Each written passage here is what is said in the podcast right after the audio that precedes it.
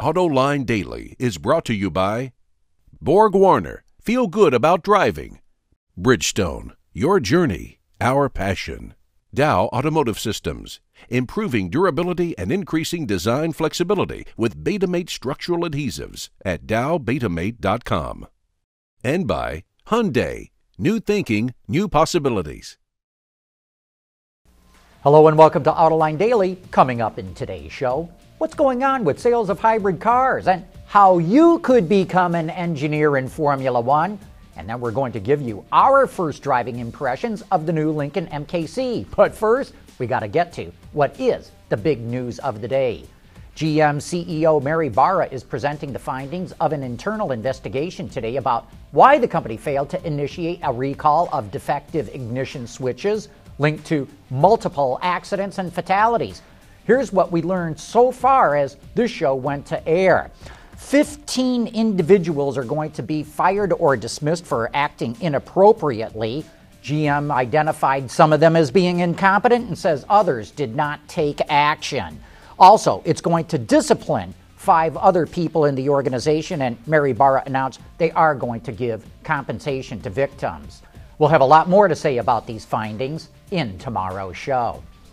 As we predicted earlier in the week, Dennis Williams was overwhelmingly elected as the next president of the UAW yesterday. As we noted on Monday, whoever is secretary treasurer of the union almost always ends up as president, and that's the position Dennis Williams had before being voted to the top spot. Now, Gary Casteel is replacing Williams as secretary treasurer and that makes him the odds on favorite to become the next UAW president once Williams, who is 61 years old, retires in about four years' time.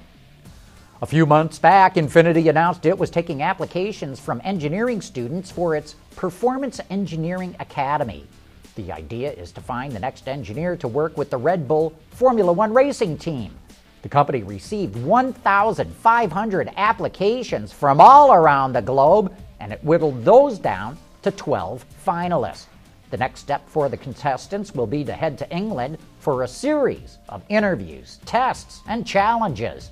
Infiniti will choose three winners at the end of July who will receive an engineering role with the Red Bull Racing Team, and that includes a full salary, a company car, and living accommodations in the UK.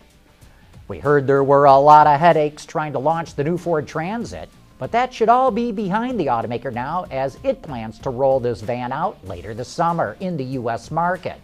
When the Transit does hit dealer showrooms, the van will ca- carry a starting price of just over $30,000.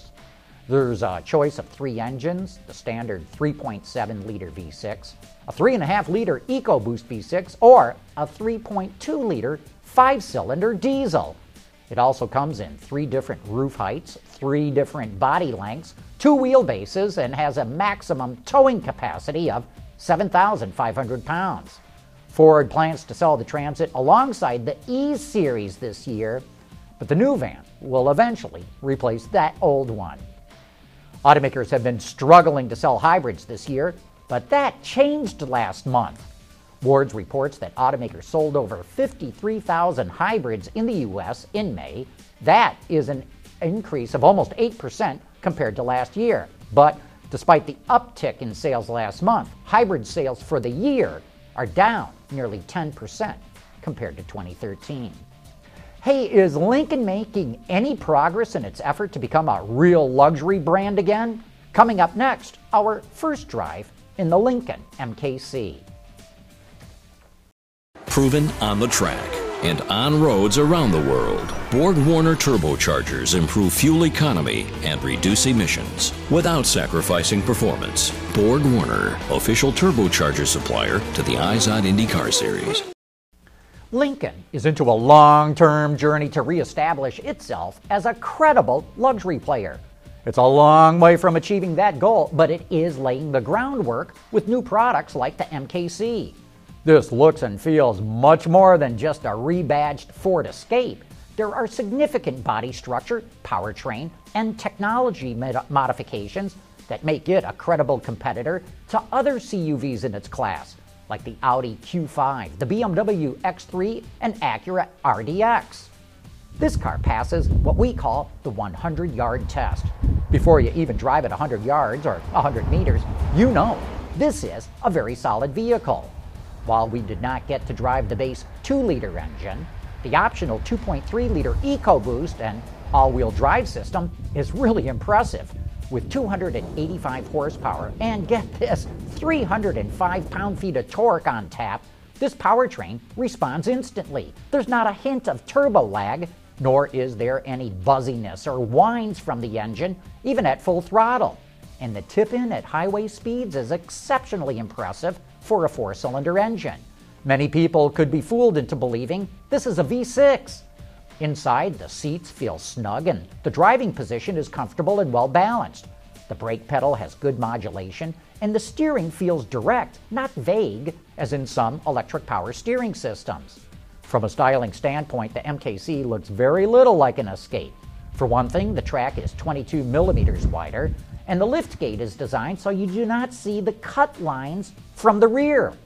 And the uninterrupted sweep of the side to side taillights makes it look even wider. Another appealing aspect is that this is quite a quiet vehicle. Lincoln claims it has the least amount of wind noise in its segment, thanks to extra thick glass in the windshield and front doors.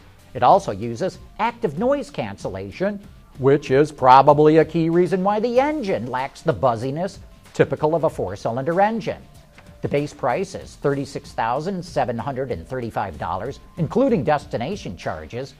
But if you go for the 2.3 EcoBoost, the all wheel drive, and most of the popular options, a fully loaded one will easily price out at $50,000. Of course, that's not out of touch with other cars in its class, but that's a hefty price for a baby Lincoln these days. If Lincoln can get consumers to come take a test drive, it's got a good chance of converting them into customers. We think they can do it, but it's not going to happen tomorrow. If Lincoln can continue to put competitive products in its showrooms, it can start going down the long and winding road of trying to make the brand relevant to luxury car buyers. This just about wraps up today's show, but before we go, don't forget that we have Philip M. Jansen, the vehicle line executive for the Jeep Renegade, on Autoline After Hours tonight. Maybe we'll get him to give us a hint where to look for some of those Easter eggs they hid in the design. So join Gary Vasilash and me for some of the best insider discussion in the business. And now that does wrap up today's show. Thanks for watching, and we hope to see you again tomorrow.